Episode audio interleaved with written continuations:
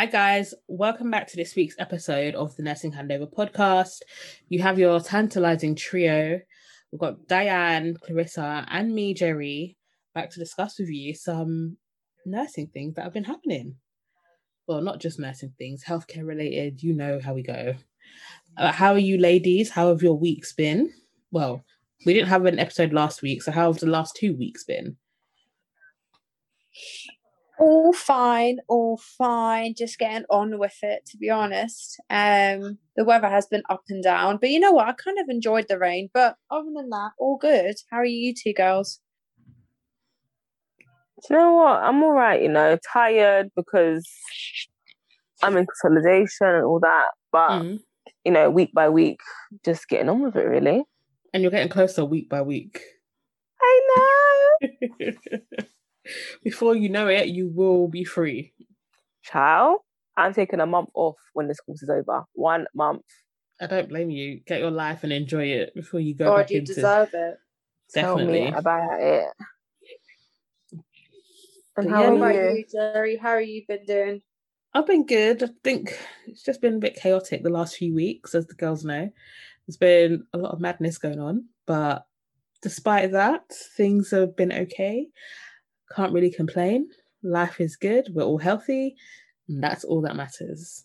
Amen. Amen. How do we feel about Matt Hancock and his scandal and his resignation? That is mad as well. I can't lie. I need to say it has been the funniest thing this weekend. Just watching all the memes, even the ones that people have put on their own ad libs and their own voices to it. I'm sorry. I think it reminds me of like a telenovela. It's just funny. These are the people running our country. I mean, how can you be on your high horse when you are grabbing up your mistress's bum on camera? You're looking out to check nobody's coming. That's been going on for a long time. Must be. What I want to know, I believe so. Who leaked it? Do you think it's Dominic Cummings? Oh, imagine. Listen, those security guards must have been on this video for a while, right? I bet they were just receiving for that lifetime offer, and then fuck it, I'm just gonna send it now. I've received that offer. That's gonna sort me and my family out for life. I'm done. That's fine. Like, honestly, can you imagine a whole health secretary caught groping his aide? What? What makes it worse? What, he didn't want to give us PPE, but we're going to work wrapped up in all this plastic. Was he protected, please? Because there was no social distancing in that video. No, there wasn't. And can I add, he was hugging her before you could be hugging people again. I mean, the disrespect. Boy. The disrespect. And you know what? I feel so sorry for his wife as well. His wife must be so upset, and he's left her for her as well, you know. Yeah. And her husband. No her respect. Husband owns Oliver Bonas. Guys, no respect. If you saw the Insta, he helped her pack the car. That's how real it was. He wanted her gone, man. That's what I think. He knew there was something fishy. He wanted her gone. Do you blame him? That embarrassment on a very public scale. Also, her husband was actually a lot nicer looking than Matt Hancock. Mate, don't even get me started. You know, the heart can confuse you. Boy. We've all been there, where you look at your past conquests and you wonder, what were you doing? But anyway, let's pray for Gina and Matt, guys. Like, you know, let the COVID be with you and whatnot. I don't know what they say, but like, do your thing, innit? Boy, oh boy. Even with that being said, all the Love Island memes that are coming on saying that Matt Hancock should be involved in that too. I'm excited. I love them. He really should have. No, that would have been too funny, honestly. But you know what? He just had no respect for his family, and above all, he just had no respect for his job as well. He really didn't. No, and no respect for us as the NHS. How many people have been separated from their families because they're protecting them? People that have worked in intensive care, people that have sacrificed so much, and there you are enjoying having an affair. You know, how dare you? Like, who do you think you are? You're coming on national TV saying that things like the sex ban and things like that should be in place for how long, when, what were you doing? You're doing it in the office. I hope those places were wiped clean with antibacterial and everything else, because the way that he was telling us about how to protect ourselves, well, he was not doing any of it at all. I'm telling you. But let's see what comes out of this. I wish them nothing but happiness in their newfound relationship. Lol. Don't. I'll be real. I don't. I don't. You know, it's just, he deserves everything bad coming to him. I'm so sorry. He's just screwed everyone over. Like Dan said, everyone in the NHS, his wife, their family, the government. Nah, he doesn't deserve anything. No, that was a joke. I don't wish any of that. He's going to get his just desserts. He will. And he's going to, I can only hope that he pays the price for what he's done, but we shall see. They never take accountability. It's just upsetting, you know. Even when there's an investigation, and I'll put in quotation marks, what's the point? Like, you're not going to do anything with the findings. Exactly. Look at the whole Boris scandal. Boris even went to go marry his wife, well, now wife, when all that stuff came out about the American lady. I know. So Hancock is just following his best friend's footsteps, I think. That's why he couldn't sack him. He couldn't sack him because they're both birds of the same feather flock together. And they're not nice looking. You have mop head and balding, right. And this is what women want. Guys, look at your eyes. They're not nice. It's not easy, you know. Boy, oh boy, oh boy. But with that being said, I think that kind of ties into what this week's topic is all about. Representation in healthcare settings. Mm-hmm. Because, can't lie, if our own health secretary can't represent us properly, who else can? Amen. That is so true. But anyway, continuing, we were mainly, within ourselves, we were talking about the way that healthcare isn't truly represented by our own staff, and how certain teams are just not flourishing because people just don't want to try new ideas and try new things out, which would actually benefit them in the long run. But as much as you can share your ideas and things like that, how many people really take it on board? This is it. And are they willing to change? Like you said, there's not many people that are just willing to change. And even if they see that it needs to be changed, they just can't be bothered. There's no motivation in them. Exactly. And I can't lie, from now working in the community setting, I feel like I need a place I need to work somewhere that's fast-paced and innovation is key. Otherwise, what's there for me? Nothing. I couldn't agree with you more. If you're going to try and appeal to the masses and you're going to try and recruit more people, you do need something that is, how can I say, not wow, but it appeals to everyone and every type of person. Because if you want everyone to access the service and engage, people relate more to people that look like them or understand them or have a familiarity that they can say, I resonate with that person, or there's somehow we link, or there's a mutual like or agreement where there's something in common. Do you know what I mean? Yeah. And it needs to represent the community, like, definitely, because for cultural reasons, and like that you pointedly said, the patient needs to be able to feel comfortable with us and feel like we understand them and their cultural needs, you know, and the staff should represent that, and they shouldn't feel awkward going to a setting and they feel, oh, you know what, I may be neglected, you know, there's no one that I can see I can be comfortable with or familiarize myself with. With that being said, well, I'm guessing that we've all been patients in like our local hospitals and that.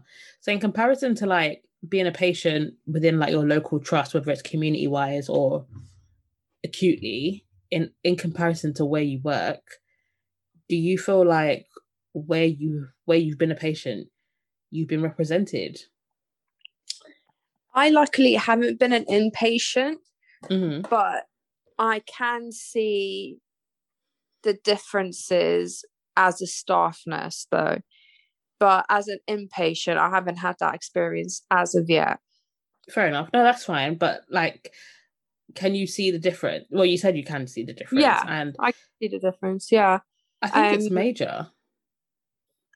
Because I can see the difference. Because like, I've had a few inpatient stays. And you can just feel the difference, how you're treated, regardless whether they know you're a nurse or whatever like that. But it just feels like people either don't make the... Well, I don't know how you feel, Dianne. It just feels like people don't make the effort because I'm Black. Or just... Mm-hmm.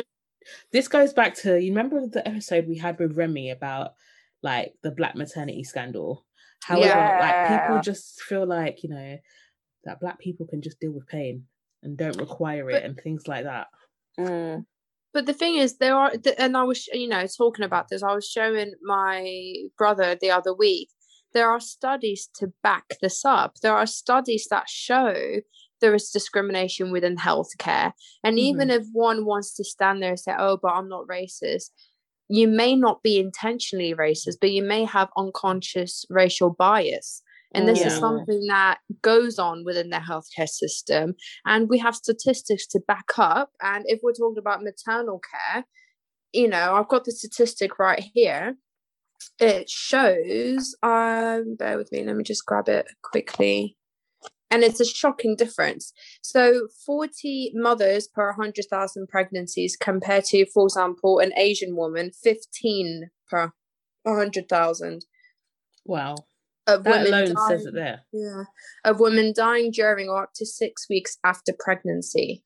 Jesus. You know, like... And I'm not saying this just down to like maternal care. I feel like this is across the board. Mm. Like we've had things, for example, like I'm not sure if you guys heard about. I've forgotten his name. There was a guy, who died at, I think it was North Mid. What, of his sickle cell? Yeah, he had sickle cell, yes. And people just didn't listen to him to the point that he's in hospital and he's still calling 999. Who were those and nurses?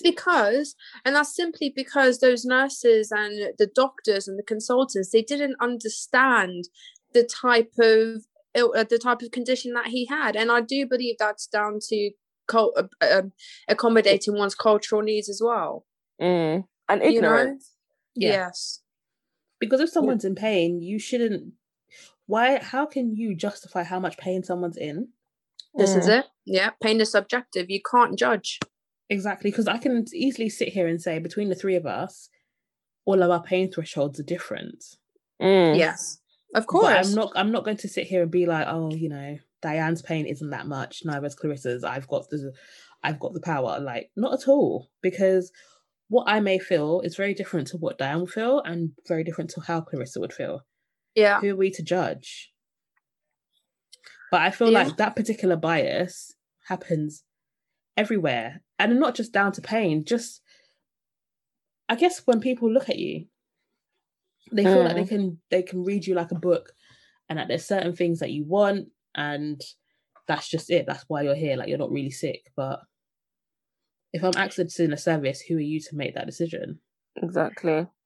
And I've got a study up from the Journal of Public Health, and it literally says here... where is it? Most healthcare providers appear to have implicit bias in terms of positive attitudes towards whites and negative attitudes towards people of color. So, you know, this is something that needs to be raised. We need to raise awareness in regards to implicit racial bias among healthcare professionals. You know, it has to be done. Because it does affect people. Have you guys... you guys, I'm guessing, have also worked in tertiary centres and specialist centres, haven't you? Yeah. And even there, like how we were talking before, there is such a big divide in regards to, like, the nursing or slash medical staff who are looking after the patients. People want to see people like yourself, because you want to know that you're being cared for the best way how. And also we have very vast cultural differences that different people can be there to help with. And for example, from my own experiences from working in specialist centres, I don't want to say it hasn't been that good, but it's also one of the reasons I left, because there wasn't people like me there. What, in a team of like 200 staff, what, you're going to tell me there's only like 5 black people? Right? Yeah. But yeah, on your recruitment poster, all the colours of the rainbow are there. So who are these people? No, I hear you. And also, I think the higher-ups as well, like your band 7s, the band 8s, and those who are doing interviews, like, I'm Caucasian, but all the people that have interviewed me have been either white or Asian or Filipino. I haven't had other ethnic minorities as well. Which is very interesting. Yeah, and I've, you know, I was as we were talking before, I do wonder, is there a quota that needs to be met? Is there no quota? How do they know that they're not, you know, being racially biased? Like, how do they make sure this doesn't happen? Like I said, there are studies to back up that this happens in healthcare, and what measures are we doing to stop this? The question is, do they want to stop this? Because from my experience in the specialist centre, yes, how do I say this without sounding racist? Yes, there was a lot of more white people than other ethnic minorities. However, they weren't representing the demographic of the patients they were looking after. And you could tell that if they were looking after a black or other ethnic child, all the judgy ideas and prejudice. Why can't I say that word? Prejudice. That would come out. And it's like, you have to keep reminding them, like, this is their culture. You shouldn't be here judging them or making fun of it behind closed doors. If this is how they want to care for their child, we have to be open and willing. Oh, their child or adult, whoever, we have to be open and willing to accept that.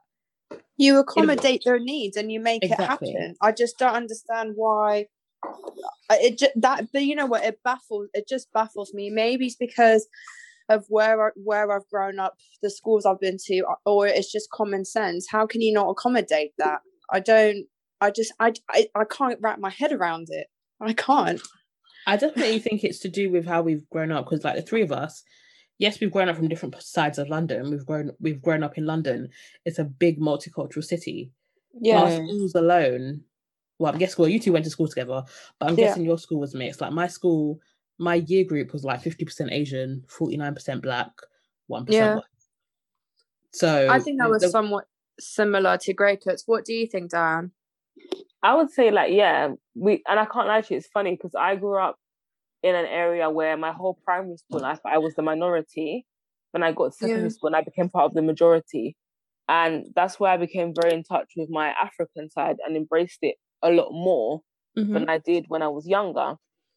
And working in a London hospital that is in the centre of London, very busy, I expect to look at my team and think, we represent who we serve. Yeah. You know? But my reality was not that. It wasn't. And have you also found that you were passed on opportunities because you didn't fit the narrative or didn't have the face of the brand? Yes, in a way of when I felt I brought ideas to the table, they weren't really taken on board. If I tried to contribute to improving the service in a kind of way, it wasn't really taken on board. And those are the kind of things that made me decide, well, you either stay here and become very frustrated or you move on. Yeah. You know, make a decision. You know? I'm with you there because I can't lie, if I get that feeling, I've got the itch to leave. The itch to leave and find something else. I'm not saying that you have to take on my ideas, but if there's no innovation or you're not seeing that this is clearly an issue, why am I here? Yeah.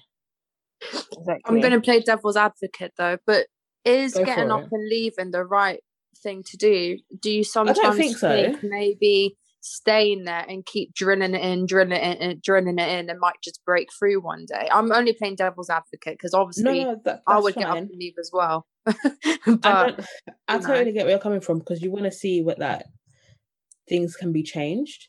Yeah. I think you also get to your limits. There's only so 100%. Much passing over that I could do. I think one of the places I worked, I was just very lucky because for everything, because everyone wanted to do it, our names got picked out of the hat. And my name was a name that got picked out of the hat for like everything.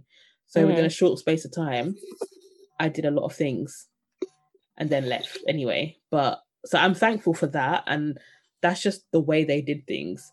But I know there's other places that, you know, you've got to wait your turn. Like, which to me is baffling, because if you've come from a place that I got everything so quickly, don't get me wrong, people do have to wait essentially. But then you're saying, like, I'm not going to get a chance to do a course for the next 5 years. The fact you think I'm going to be here for 5 years waiting for that course is a joke. I'm sorry, not happening. But I think, I don't know whether that's just my mindset or the generation that we come from, as in we're very much get up and go. I'm not going to sit here and wait. Whereas I guess some of the older people you talk to will be like, I've done it for this long, I can wait a little bit longer. But who's to say that's going to happen? See, yeah.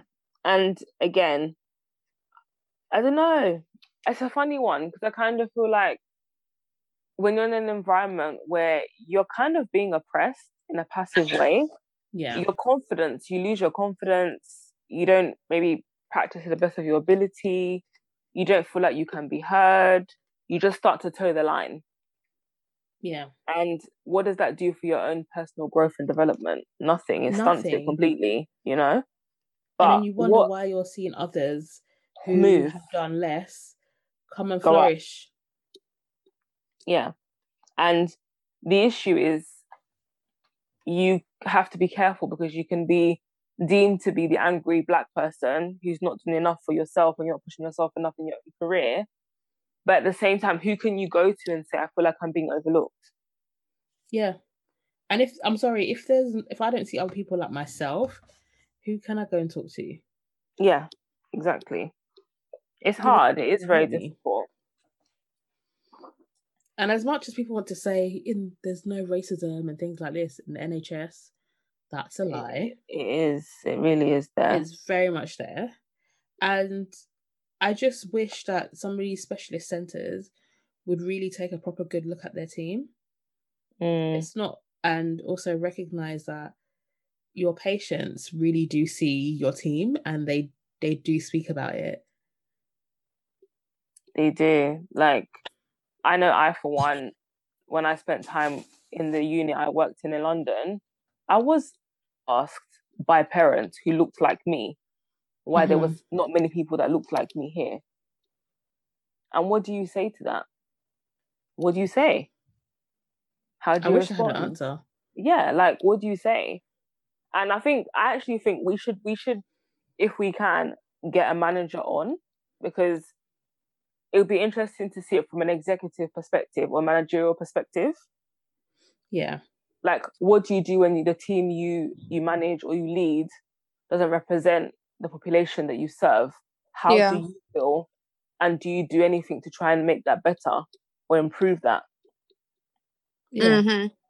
I'm just shocked at, obviously we're all from London, but from the stories you told me, I'm genuinely shocked. And the places you two have worked and knowing what community there is there was a lack of representation. That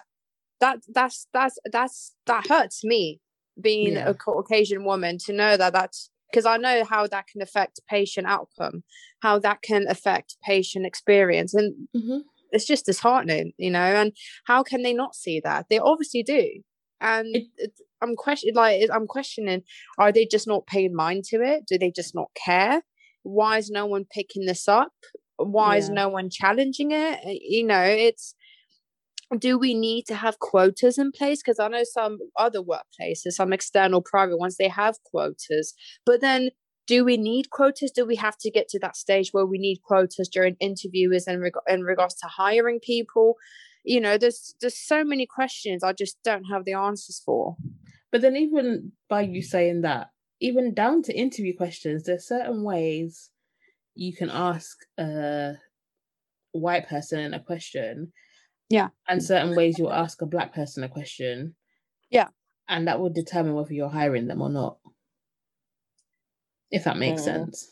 Mm. Like, the conversational tone, I'm not saying that, you know, you should come out here and use Ebonics and stuff like that, because that's just very inappropriate. But it's the way that people talk to you. Like, if me and you went for an interview, Clarissa, hand on heart, they will be, as much as they'll be asking us the same questions, there'll be a different way they'll say it to you and a different way they'll say it to me. And you know what? Like, no, I get what you're saying. And I also wonder, even though it's the same questions, whether they've already judged us. Let's be honest. And again, from implicit bias, you know, like, I believe that does happen. Exactly. Let's be honest. From the moment you walk through that door, they're looking at you. Mm. And even down to your application, as much as they say it's point-based, XYZ, from the moment they've got, like, they're shortlisting candidates, they're screening your names. For example, I'm not going to say my full government name, but I've had people turn around and say, like, you know, you don't sound like you're Ghanaian. Like, I would have thought you were mixed race or something because of your surname. Your name. Whereas to me, I'm just like, I'm very much African. I'm very much black, and I've never hid that.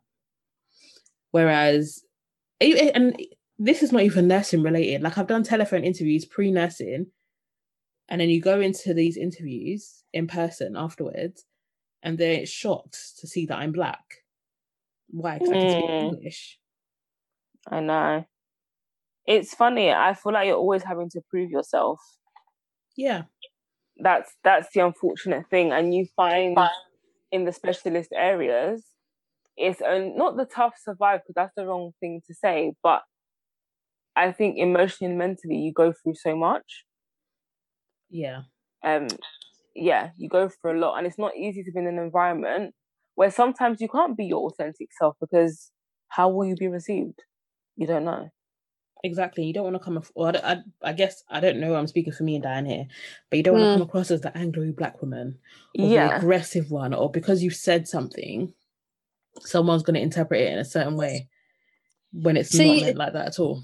This is why I like to have these conversations about race, because as a white person, I actually have gone out of my way to do my research and to actually ask challenging questions that may make me sound ignorant, but it's because I want to know. Yeah, I want to know whether whether the other white people or other white ethnic minorities, do they go out of their way to understand half of the things that the black communities go through? Like, I want to know, like, I really do they put themselves out there? Do they want to understand?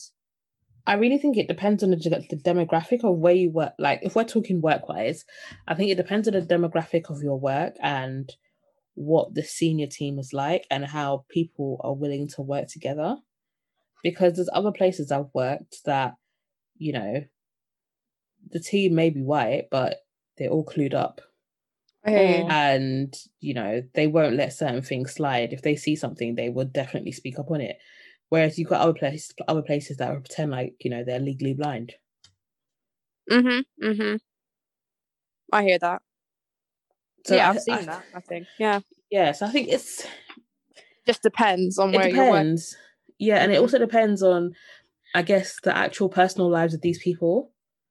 Because, like you said about yourself, like, you know, you've taken the time out to research this and look into it and ask those questions and, you know, be willing to stand up and do certain things, whereas some people would just see it and be like, it's not my issue.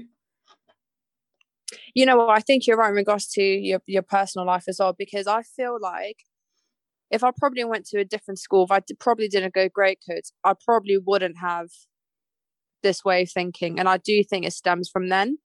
Mm. Because there's been, I mean, Dianne, I think Dianne can speak for this, there's been times where there was some racial discrimination at school and it was evident. Yes, definitely. Evident. And even though there was, like, most of the school, I think probably 10% was white, there was still a lot of racial discrimination. And if it wasn't for going to a multicultural school, I don't know how I would be thinking. I probably wouldn't have been as exposed. Exactly. So it does make a difference what your personal life holds as well, because that does influence your working life, your perspective towards it. Because it's how you understand it. If, for example, if you've gone to a school that is completely mixed, you've been around like Black and Asian and other ethnic minorities all your life, I don't want to say you wouldn't see colour, but you're more likely to, I wouldn't even say completely understand, but you're more likely to be able to understand more than someone that lives in somewhere that's completely rural and they've never seen a Black person until they go to uni. You get what crazy. I mean? And I get you. Going to uni, some people have never seen a Black person completely. Like, you know, they just see us on the TV. Because let's be honest, when you look at race in the UK, the ethnic minority doesn't make anything compared to the numbers of white people in the country. Yeah. Like, we're literally a dot. It's just we seem to live in very highly populated, densely populated areas such as London and big cities and things like that, where we see people like ourselves. If you go out to like certain villages, honestly, you'd be the only person in the village.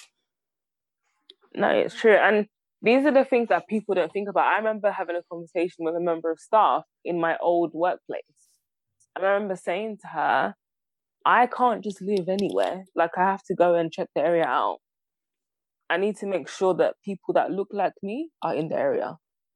You know? Even down I need to go to the shopping centre. I need to go to the schools. I need to go to the bars. Like, I need to be comfortable, because those are the things I have to worry about that you don't have to worry about. And people don't think about things like that. They don't, because they don't have to, luckily for them. But for someone who looks like me, unfortunately, those are all the things I have to consider. I mean, I don't know for you, Gerry, like, growing up, we were always told you have to work 10 times harder than them. No, and that's a given. Always. And it's, like, embedded in us as children. You see that, you need to work harder than them. Because you'll be so good, you could even be better than them, but because of how you look, you might not get the job. And that's a harsh reality. And people might listen and think to us, gosh, you guys are so dated and you're saying stuff that don't exist anymore. But I think they resonate even more now.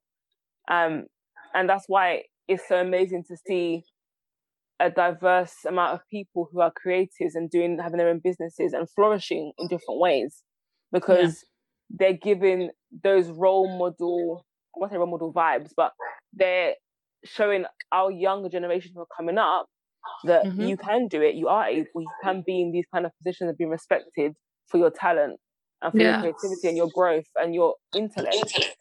Which definitely, I feel like in healthcare, we need more leaders who are diverse.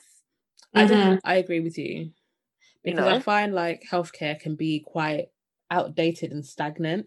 Yeah. But as we know, when people get into certain positions, they're not going anywhere unless they're moving, have died, or it's something to do with their family, exactly, or retirement.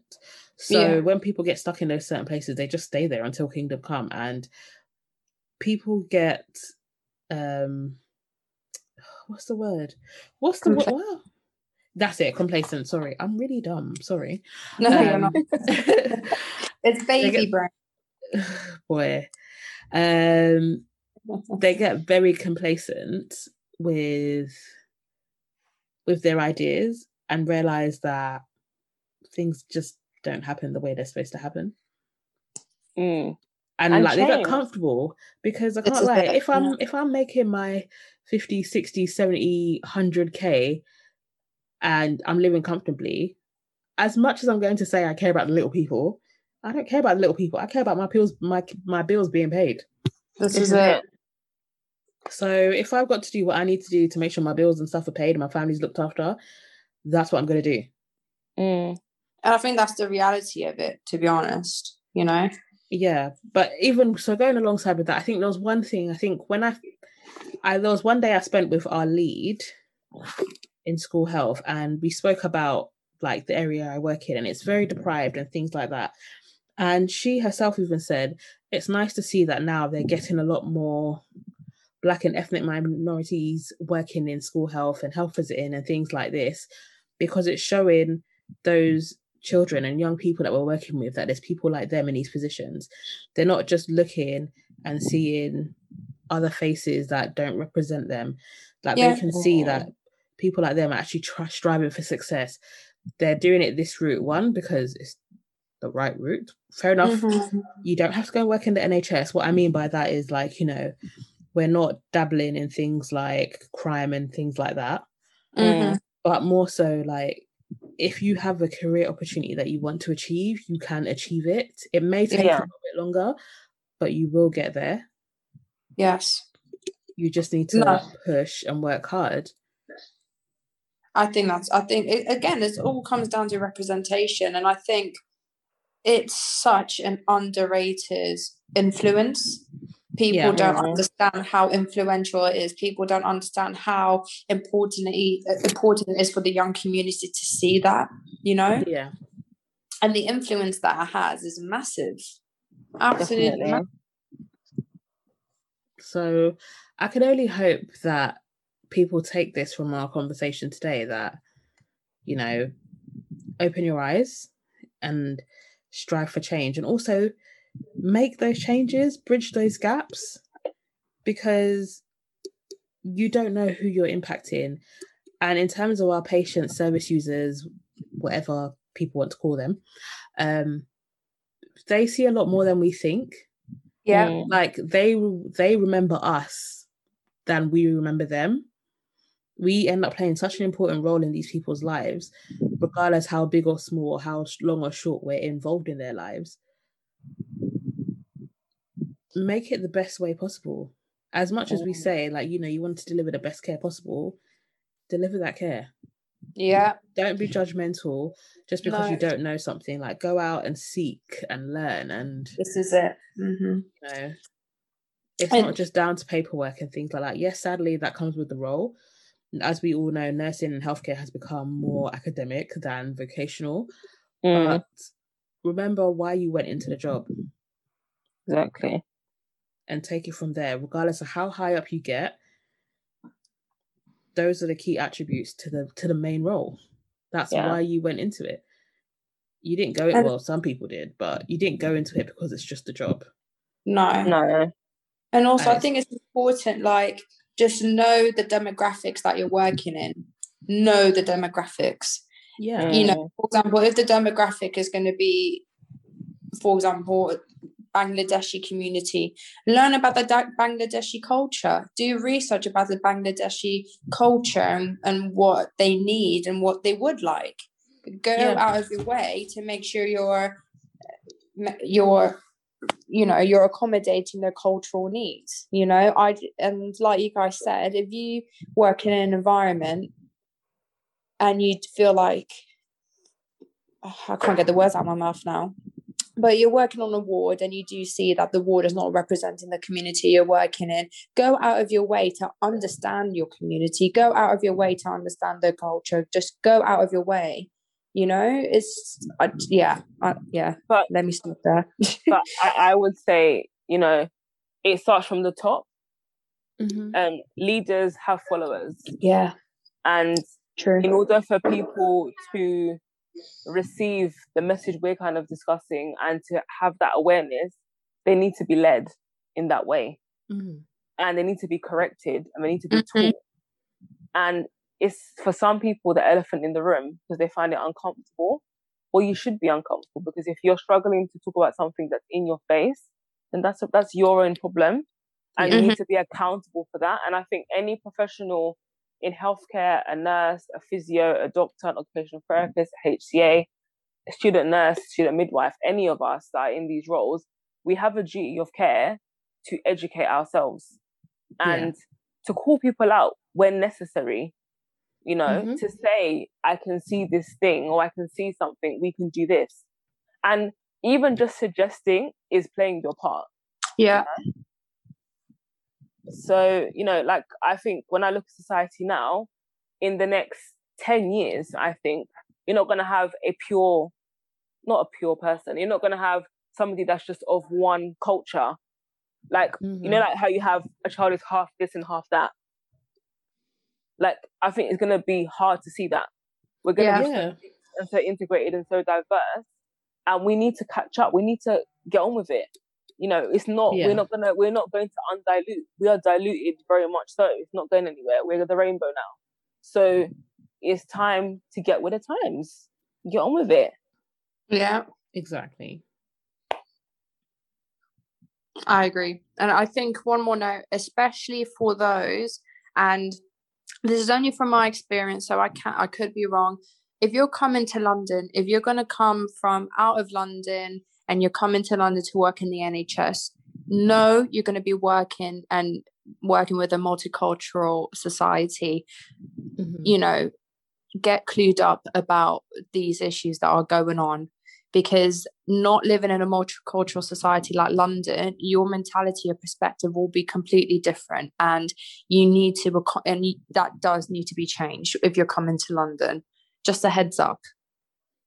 Definitely. I couldn't agree more, to be honest, and I think that's pretty much said it all. Mm-hmm. And people think? And I want people to look and research implicit bias or unconscious bias, because this is a topic that I think a lot of white people and others who aren't white don't want to admit. You know, I think for example, when I speak to my white friends about unconscious bias, they do get their backs up, and it's not because I'm not calling them racist. I'm not. But I do believe a lot of people and a lot of white people do have this unconscious bias, and they're not aware of it. Please do your research on it, because it's actually quite important and it's actually quite interesting. You know, it's subconscious. We're not going to actively think on it. Just do your research on it, because trust me, it impacts in everyday living. Again, like Clarissa said, especially living in the society that we live in, whether you live in a place that doesn't see multicultural people or whether it does, just open your eyes and just be positive, because you are that family's lifeline. Mm-hmm. We as nurses and other health professionals, we are there right from the beginning to the end of life. Mm-hmm. And, you know, we see a lot. Again, I said this earlier, we see a lot and we deal with a lot of things, like people remember us for what we do for them rather than us remembering our patients. So I think keep that in mind. And that's both the positive and the negatives. Yeah. Because if you had a horrible nurse, trust me, you would never forget her. Mm-hmm. No, you wouldn't. The same way, if you had someone that went above and beyond, you'll never forget him or her. So just keep your eyes peeled and do the best you can, really. On that note, I think it's time to call it a day. What do you guys think? So, guys, I hope you've enjoyed this episode. Again, as I always say, hit us up with any feedback and all that jazz. Like, share, subscribe, send it to your friends who are nurses, send it to your friends who are not nurses, send it to anyone. And keep on listening and sharing. I promise you guys, we've just had the reason why we didn't have an episode last week. There was just a lot of things going on, and life kind of got busy.